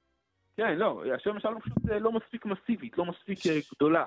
אבל כוכבים אחרים אה, כן, מצליחים, כן מצליחים לייצר כוכבים שהם יותר מסיביים, וכנראה שכוכבים שנוצרו כשהיקום היה צעיר, כנראה היה בו הרבה יותר אבק וגז, הכוכבים האלה חיו, היו יותר מסיביים, חיו פחות זמן והספיקו לשחרר את החומרים האלה. אז זה, זה מדהים, באיזשהו מקום אתה רואה יקום שהוא שהוא שונה מהיקום שאנחנו חיים בו עכשיו. אז איך כל היסודות האלה, שאלת השאלות, הגיעו לכאן? אנחנו מתייחסים לחמצן, פחמן, עשויים מפחמן, נושמים חמצן. איך כל היסודות האלה הגיעו לכאן, שלא לדבר על ברזל וזהב וכסף וכולי? אז, אז, אז האמת שיש פה מקום להפריד בין חומרים שונים. אה, אה, עד ברזל החומרים נוצרים כאמור בכוכבים האלה שמתפוצצים. אחרי עשרות ומאות מיליוני שנים של חיים. אמ, חומרים יותר כבדים, אה, זהב, עופרת, אורניום למשל, החומרים האלה אנחנו לא באמת בטוחים איך הם נוצרים. כלומר, אנחנו, יש לנו כל מיני רעיונות, אחד מהרעיונות למשל, זה כוכבים אחרי שהם התפוצצו כסופרנובות, ומה שנשאר במרכז זה גוף מאוד מאוד צפוף, למשל חור שחור, למשל כוכב נוטרונים. אם גופים כאלה, מכל מיני סיבות, מתנגשים אחד בשני ושם קוראים אחד את השני, שם זה כן מגיע לטמפרטורות ולחצים אפילו עוד יותר גבוהים, שיכולים לייצר את כל הדברים הכבדים האלה. אבל זה למשל שאלות שעוד אין לנו תשובה, ואנחנו מקווים שתהיה לנו תשובה כש... אה, אה, איזה טלסקופ חלל חדש שמכון ויצמן עומד לשגר עוד כשלוש שנים, בשם אולטרסאט. והטלסקופ הזה אולי יוכל באמת לענות על השאלה הספציפית הזאת. עשיתי פה איזה promotion אה, חוצפני לפרויקט שאנחנו עושים במכון. אני אגיד שזה היה מהקידומים הפחות חוצפניים שנתקלתי בהם בתקשורת, אבל בסדר. היו כן. חצופים יותר ממך בתחום הקידום. לגמרי. אני רק אוסיף ואומר שספציפית על המים שהתגלו בגלקסיה המרוחקת הזאת, אה, זה, זה מוסיף עוד פרט מעניין, שמים וגם פחמן חד-חמצני שהתגלה שם, זה חומרים הרי אה, אה, שהחיים שלנו בנויים עליהם. כלומר, יש כבר חומרים כאלה, אבני הבסיס של החיים, נמצאים ביקום כבר ביקום המאוד מאוד צעיר. האם זה מגדיל את הסיכוי להיווצרותם של חיים בתקופות אה, קדמוניות? האם אולי זה היה לא... מעניין. כי היקום היה הרבה יותר פעיל, כן, כוכבים האלה נוצרים ומתים, והקצב הרבה יותר uh, קטלני. Uh, זה שאלות טובות, אבל זה חושף בפנינו את הרעיונות האלה ש... שיש לנו עוד כיוונים להתעניין ולחקור. ואם נרצה כמובן אה, לייצר קליק בייט, אה, האם נוכל לכתוב שאולי נמצאו סימנים לחיים בגלקסיה המרוחקת? כי הרי מים הם אה, יכולים להיות אינדיקציה לחיים במרחק של כ-13 מיליארד שנות אור מכדור הארץ. אני יודע שלא נמצאו שם חיים. ובכל זאת, מה דעתך על הקליק בייט הזה? זה קליק בייט חוצפני במיוחד. אה, שאני מסיר ממנו אחריות, אה, אבל אין ספק שנמצאו אבני בניין לחיים בגלקסיה רחוקה. זה אולי בכיתוב הקטן יותר למטה, זה תמיד, תמיד מסייגים. אה, תודה רבה לך על השיחה המלמדת הזו, דוקטור דוד פולישוק, אסטרופיזיקאי ממכון ויצמן למדע. תודה רבה. תודה לכם, להתראות.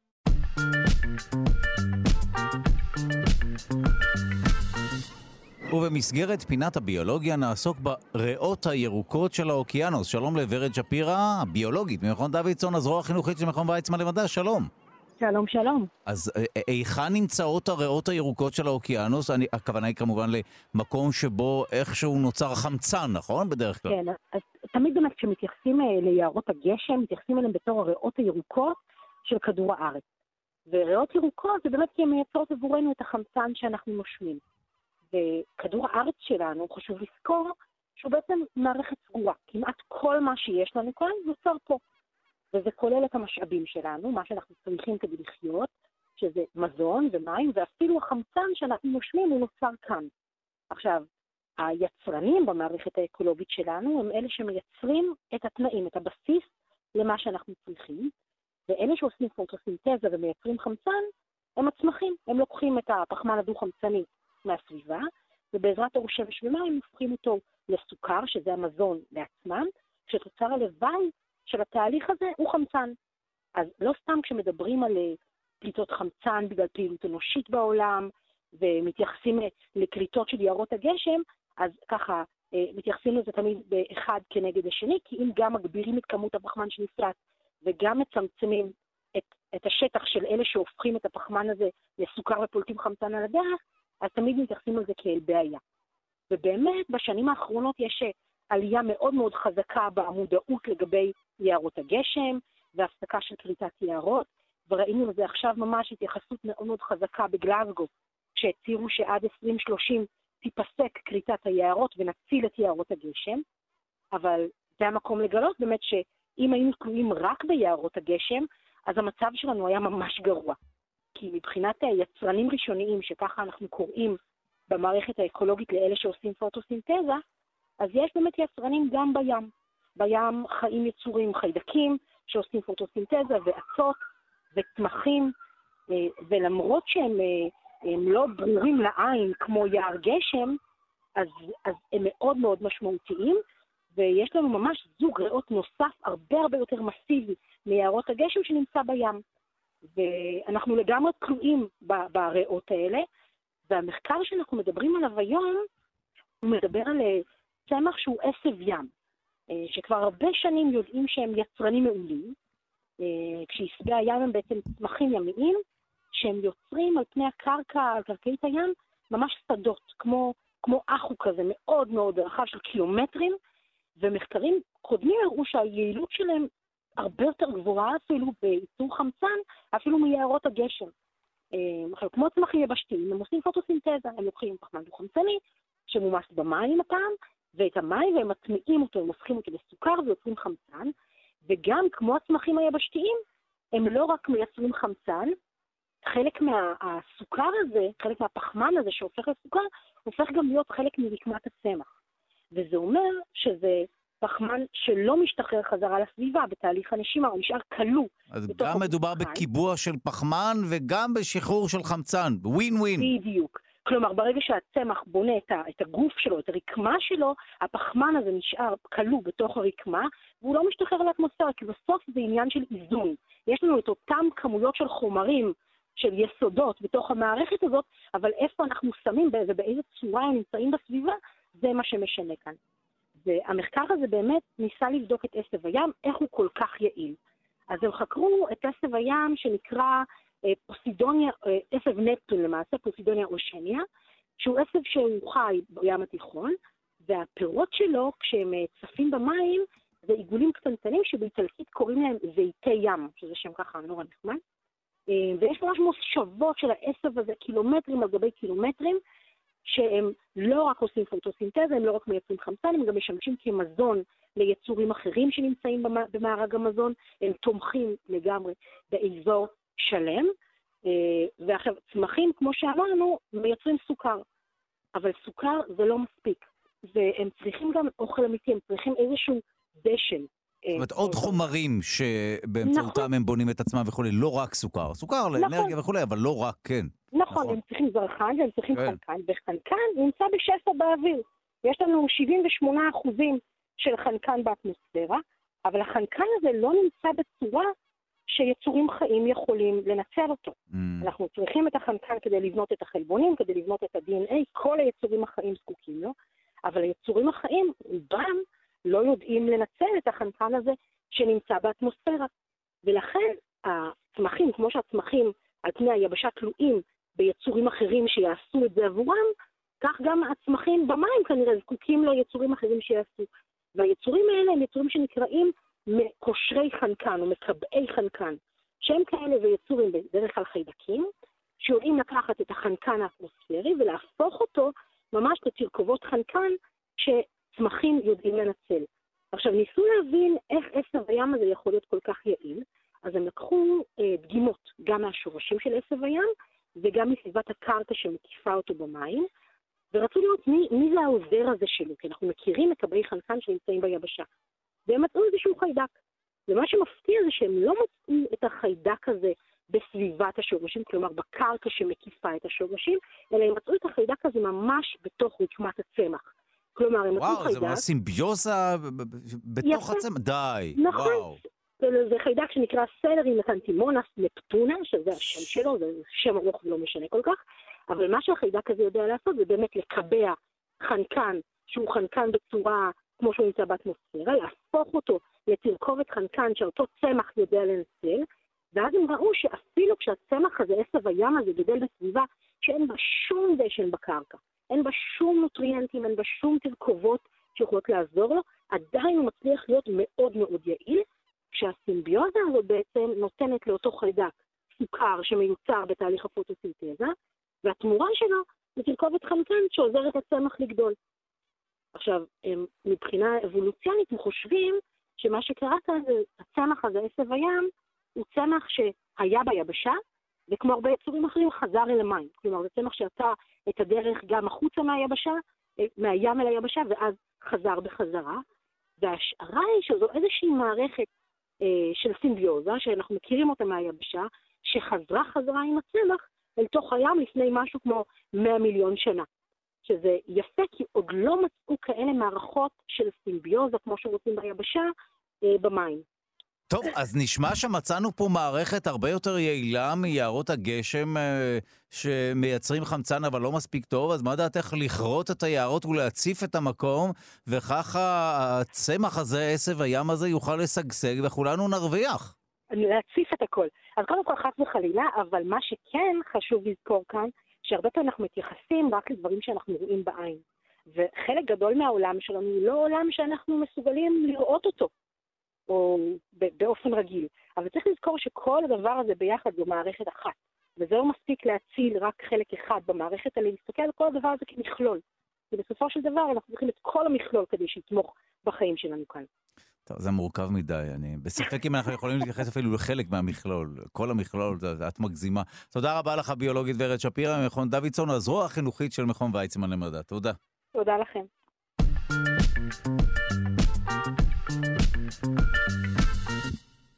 ובמסגרת פינת הקיימות נעסוק במיסוי הכלים החד-פעמיים. שלום למעצב יאיר אנגל, מנכ"ל קיימה, מרכז לתכנון ועיצוב מקיים, שלום. שלום וברכה. אז קדימה, עדכון, מה בדיוק קורה? זה כבר קרה? זאת אומרת, כבר אה, המס מושת על הכלים החד-פעמיים? כן, כן. החל מ-1 לנובמבר, לפני אה, עשרה ימים, הוטל מס קנייה על אה, כל הכלים החד-פעמיים מפלסטיק. המס הזה הוא בשיעור של אה, 11 שקלים לקילו. מחשבים את זה לפי קילוגרם, והוא אה, בעצם חל על אה, ייצור ויבוא של כלים מפלסטיק. כולל יבוא אישי, אם אה, חשבת להבריח אה, לארץ בנסיעה הבאה. והמטרה היא להכפיל את המחיר הסופי לצרכן ו- ולנסות להפחית את הצריכה של המוצרים הבעייתיים האלה. עכשיו, אנחנו עדיין בעיצומה של ועידת האקלים בגלסגו, עם המון הכרזות ויעדים לצמצום של פליטות וזיהום עד 2030 ו- ו- או עד 2050, כמו שישראל לקחה על עצמה, לאיפוס פליטות. אה, אבל אנחנו חייבים להבין שצריך לזוז, לזוז בשטח מדיבורים למעשים. אה, ואנחנו חייבים, באמת, זה, זה לא רק דיבורים, יש הבנה שהמעשים שלנו גורמים למשבר אקלימי שכבר תופס אותנו, ובגלל זה מדובר פה בסך הכל באיזה משהו קטן, למרות הסערה הגדולה ש, שקורית בישראל בדבר הזה, אה, סביב החוק הזה, סביב המס הזה, סליחה. אה, המס הזה הוא, הוא החלטת ממשלה, החלטת ממשלה מספר 261, שנקרא בעניין הפחתת השימוש בכלים חד פעמים מפלסטיק, וצריך לשים לב שהמס הזה חל רק על מספר מוגבל של מוצרים. על, על אה, מה הוא חל? אז הוא חל בעצם, אה, המוצרים האלה זה המוצרים, שנצ... המוצרים שנצרכים בישראל בצריכה הביתית הגבוהה ביותר, כוסות, צלחות, קערות, סכו"ם וקשיות, והם לפי עובי. כלומר, אה, אה, אם הן מאוד עבות והן רב פעמיות, זה בסדר. כלומר, כוס, צלחת וצלחת הגשה הם עד 2 מילימטר, סכו"ם עד 1.2 מילימטר וקשית עד 1 מילימטר. ולבשורות למי שעדיין משתמש בקלקר, למרות שמזמן לא יצא לי לפגוש כוסות מקלקר, הכלים שעשויים מקלקר הם אה, במיסוי ללא תלות בעובי של החומר. אז בואו בוא, בוא נדבר רגע על, על למה בכלל, מה בכלל הבעיה עם הכלים החד פעמיים האלה. אמ, אני קורא לזה הקלות הבלתי נסבלת של תרבות הצריכה. כי כלים חד פעמיים בכלל, וכלים אה, שמכילים פלסטיק בפרט, יש להם חיים ממש קצרים. הם מיוצרים מחומרים שמבוססים על נפט, ואחרי שימוש קצרצר ויחיד, הם הופכים פשוט לפסולת. והפסולת הזאת גורמת להרבה נזק סביבתי. אה, צריך לאסוף אותה ולטפל בה, והיא מגיעה למטמנות וה, אה, ותופסת המון מקום. והמטמנות בישראל מלאות לחלוטין, ואנחנו בסך הכל מדינה מאוד קטנה. והפסולת הזאת מעלה אה, עלויות של ניקוי ופינוי פסולת, גורמת לזיהום בים, שטחים פתוחים ומרחב ציבורי. אה, וזה פשוט אה, בלתי, בלתי אפשרי ולא הגיוני. אבל שוב, אנחנו מדברים כאן על אה, פלסטיק, על פסולת, ולא על משהו שקשור להתחממות הגלובלית, ככל שאני מבין, נכון? תראה, ההתחממות הגלובלית היא קורית בגלל משהו. והיא קורית, הקביעה המעשית כבר הרבה שנים, אה, 99.9% מהמדענים בעולם טוענים שזה מעשה ידי אדם.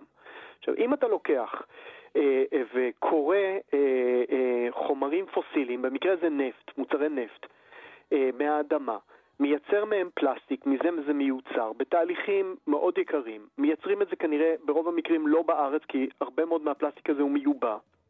אין לנו נפט בכל מקרה בישראל, אה, אז הכל מיובא. משתמשים בזה חד פעמי וזורקים את זה וזה מייצר אה, אה, זיהום. אז אה, אני, יכול להיות שאפשר להתווכח על כמות הפגיעה האקלימית שזה עושה, אבל ברור פה שמדובר בזיהום גדול. ואנחנו, צריך להבין שישראל היא יוצאת דופן בצריכה של חד פעמים, אנחנו, זה, זה פשוט מדהים. היקף הצריכה הביתית של כלי פלסטיק חד פעמים בישראל הוא אה, בממוצע 7.5 קילוגרם לנפש בשנה, פי חמש מהצריכה הביתית באירופה. וגם ההוצאה הביתית על כלים חד פעמים היא אדירה, מדברים על בשנה 1.3 מיליארד ש"ח. וההוצאה הזאת נמצאת כל הזמן במגמת עלייה והיא הוכפלה בעשור. עכשיו, אם אתה רוצה את זה במשקל, קבל מעל 68 אלף טון של פלסטיק חד פעמי, שמשתמש רק השוק הפרטי בישראל בשנה. אז אה, אה, המס הזה הוא כנראה היה צריך כבר לבוא לקרות, לקרות כבר מזמן, ועכשיו אה, הוא הצליח לצאת לדרך, וזה תוצר עבודה משותפת של המשרד להגנת הסביבה, עם רשות המיסים ומשרד האוצר. אני מנסה רק להבין, האם מס הוא, הוא בעצם לא עונש על מי שאין לו כסף? כי הרי לשלם קנס אה, בסכום מסוים הוא קשה למי שאין לו כסף, וקל למי שיש לו כסף, ולכן המס הזה הוא לא דיפרנציאלי. הוא בעצם רק מאפשר לעשירים ליהנות מהכלים החד-פעמיים. קודם כל, אה, אני חייב להגיד, אה, ואפשר אומנם להתווכח על זה, אבל אני מעצב, וקודם כל, אני לא יודע אם זאת הנאה גדולה. בעיניי כלי אוכל חד פעמים הם, הם פשוט חוסר סטייל. שמע, אתה צודק לגמרי, אני מסכים איתך ואני גם נגד שימוש בזה, אבל עדיין יש משהו בכך שהעונש הוא כלכלי שהוא לא דיפרנציאלי. זה משהו שקצת צורם לי. אתה צודק אז... לגמרי שאין שום היגיון בלקחת משהו, לערבב, שנייה אחת אתה מערבב את הקפה עם כפית, זה לא נתפס כמה בזבוז וכמה חוסר היגיון. היגיון מכל בחינה אפשרית יש בדברים האלה. לגמרי צודק. אני פשוט מנסה לחשוב על, ה, על באמת הדרך שבה נכון לנו להיפטר מהכלים האלה. האם לא באמצעות יותר הסברה וחינוך וכולי? אז תראה, ניסו פה המון הסברה וחינוך, ומנסים כל הזמן לדבר על זה, אבל כנראה שאנשים לא, לא, לא, לא ממש מזיז להם, צריך להגיד את זה. ויש התמרמרות וכעס על המס הזה, אבל אנחנו פשוט... בוא, בוא נשווה את זה למדינות אחרות מפותחות, כן? מה שאנחנו מתיימרים להיות. באיחוד האירופאי פשוט בחרו לאסור לחלוטין על הרבה סוגים של כלי פלסטיק חד פעמים, כבר שנים. אה, אין כמעט שום מדינה בצריכה כמו ישראל. אז בישראל, בגלל שהצריכה כל כך כבדה, וזה חלק כבר הפך להיות חלק מההתנהגות של האנשים, החליטו בשלב הזה לא לאסור לגמרי ורק להטיל מס. אה, ולנסות לכוון אה, את ההתנהגות בעזרת מהלך כלכלי. עכשיו, אתה צודק, למי שהוא עשיר, אז uh, הוא ימשיך לקנות את זה כי זה לא ימשיך, לא, לא, אולי לא יזיז לו. עכשיו, אתה טוען שזה בעצם uh, uh, עונש כלכלי לאנשים שאין להם כסף. כמו כל עונש שהוא נומינלי. נכון, אבל לקנות כלים חד פעמים עולה המון כסף גם כך. כלומר, אני, יצא לי לשמוע על זה הרבה ברדיו ובטלוויזיה בתקופה האחרונה, אני לא צורך אישית כלים חד פעמים, אבל מסתבר שהרבה אנשים ממשפחות, ו- ולא מדובר רק בחרדים או רק דתיים או רק ערבים, אלא מדובר פה על אוכלוסיות ענקיות בישראל, אוכלוסיות לגמרי נורמטיביות, שמחליטות מתוך נוחות, והנוחות הבלתי נסבלת הזאת, לאסוף את המפת אה, שולחן החד פעמית עם כל הארוחה ולזרוק אותה לפח ולחשוב שמישהו אחר ישלם את זה ויטפל בזה. עכשיו זה עולה המון כסף. יש אנשים, משפחות רגילות שמוציאות בין 500 ל-1,000 שקל בחודש על כלים חד פעמיים.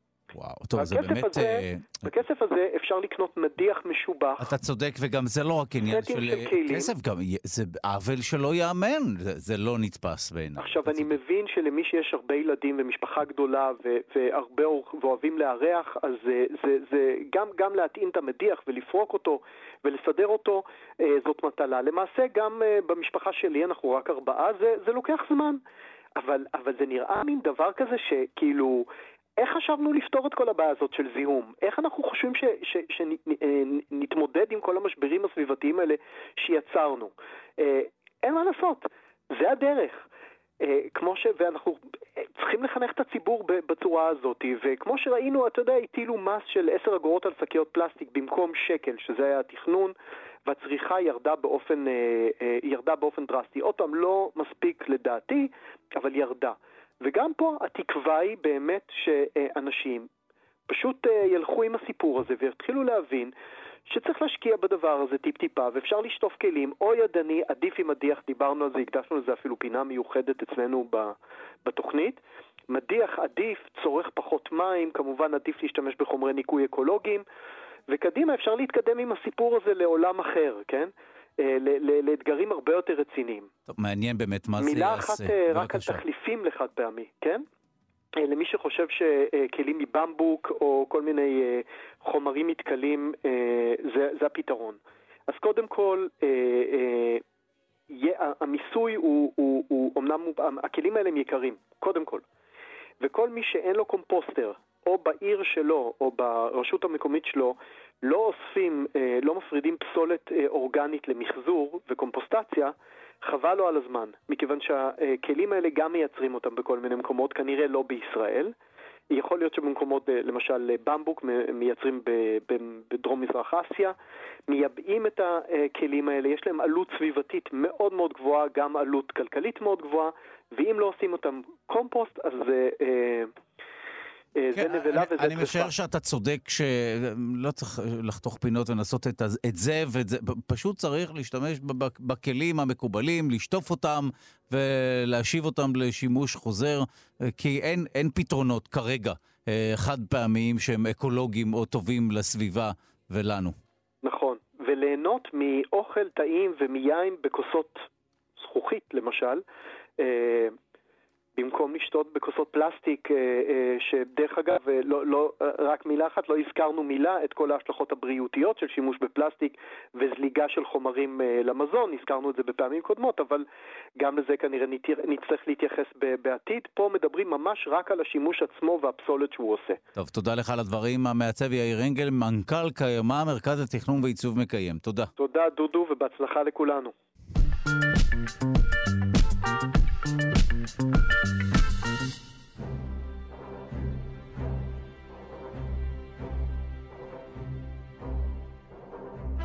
ובמסגרת פינת הארכיאולוגיה נעסוק באורז. לכאורה, דבר טריוויאלי פשוט, חלק מהחיים שלנו, אבל איך הוא הגיע בפעם הראשונה לאזור שלנו? היכן גילו אותו הארכיאולוגים? מתי הפך ממאכל יוקרה למאכל עממי? שלום למדען הראשי של רשות העתיקות, פרופסור גדעון אבני, שלום. שלום וברכה. שאלות מסקרנות, אני פשוט אשתוק ואשמע את התשובות. אה, כן, האמת, אה, מה שכל אחד מאיתנו נתקל בו בסופר, הוא הולך מול המדף של האורז, הוא רואה אורז פרסי, אורז תאילנדי, בסמטי מהודי, עגול אה, מגיע כדי לעשות סושי, וכל מיני מבינים באוכל ידעו בוודאי לפרט הרבה יותר טוב ממני.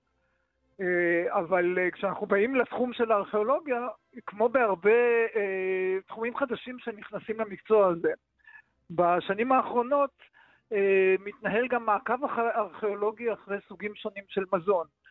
אה, ואורז הוא אחד המאכלים היותר נחקרים, יש אפילו כתב עת מיוחד, מדעי לגמרי, שקוראים לו רייס, אורז. אה, ובאותו כתב עת לפני ממש כמה חודשים התפרסם מאמר שנכתב על ידי קבוצה גדולה של חוקרים, ביניהם חוקר ישראלי, אה, והמאמר הזה מנסה לעקוב אחרי דרכו של האורז, ואותנו במיוחד מעניין אה, מתי ואיך הוא הגיע לארץ ישראל, מתי התחילה המסורת הזאת של לאכול אורז. אה, אז אם אנחנו הולכים למקור, המקור, היה פעם איזה שיר, ילדים ידעו התה ואורז יש בסין, אז המקור הוא בסין.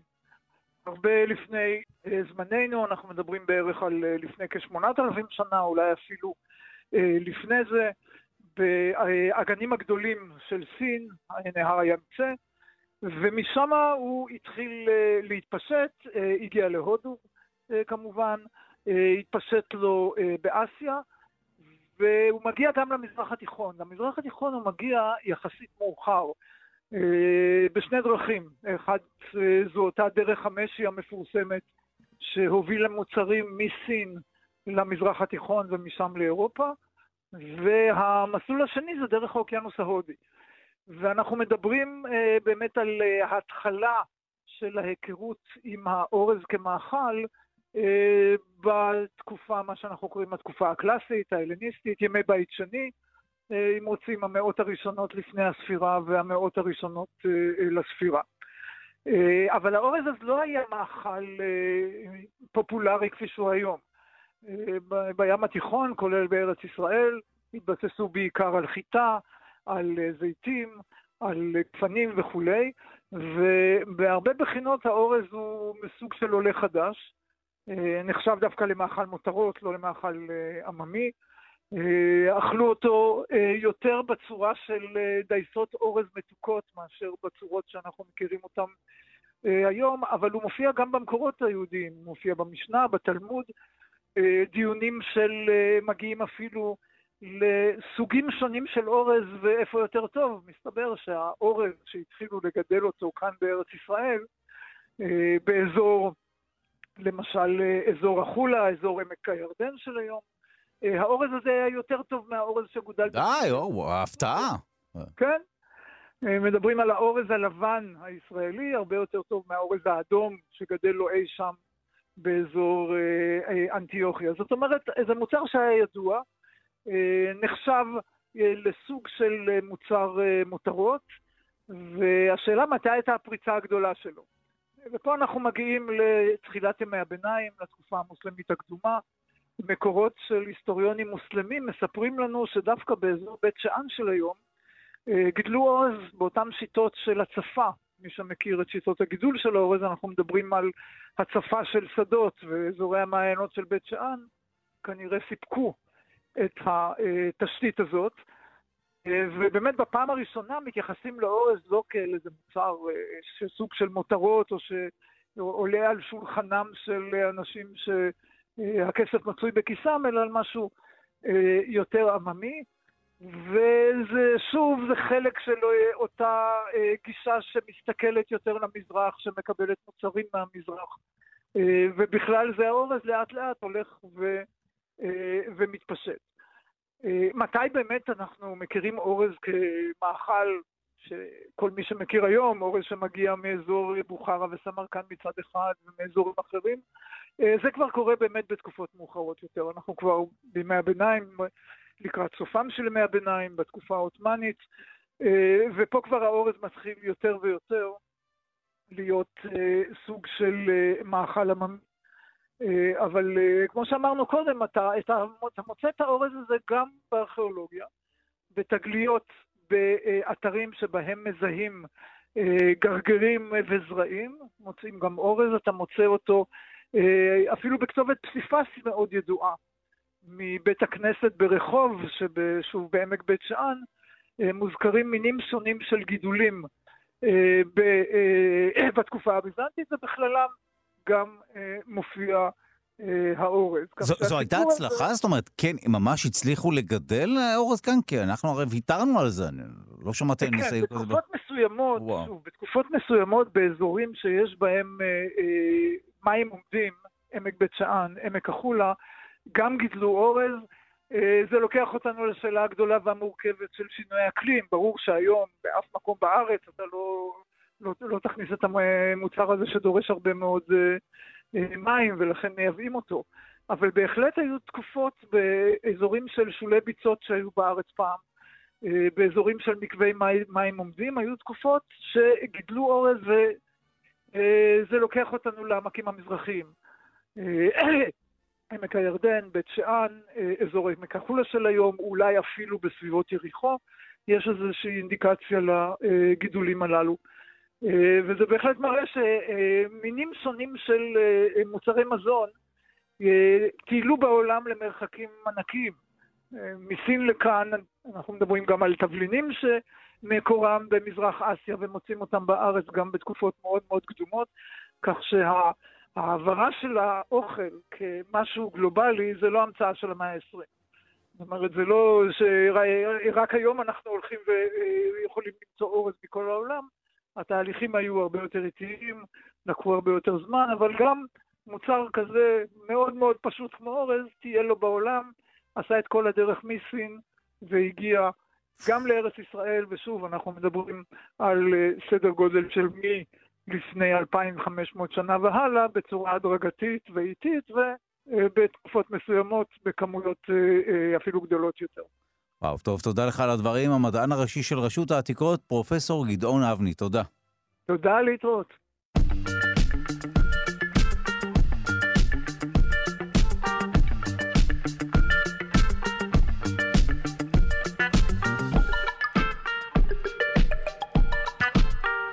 אנחנו סיימנו את התוכנית, נספר לכם מי עמל על המשדר, העורכת שלנו היא אלכסנדר לויקר. על הביצוע הטכני, די.ג'י אלון מקלר, תודה רבה לעמיתי פטר פוקמן וליגאל שפירא שמלווה אותנו. אתם ואתן מוזמנים ומוזמנות להצטרף לקהילה הרשמית של שלושה שיודעים בפייסבוק, כאן שלושה שיודעים.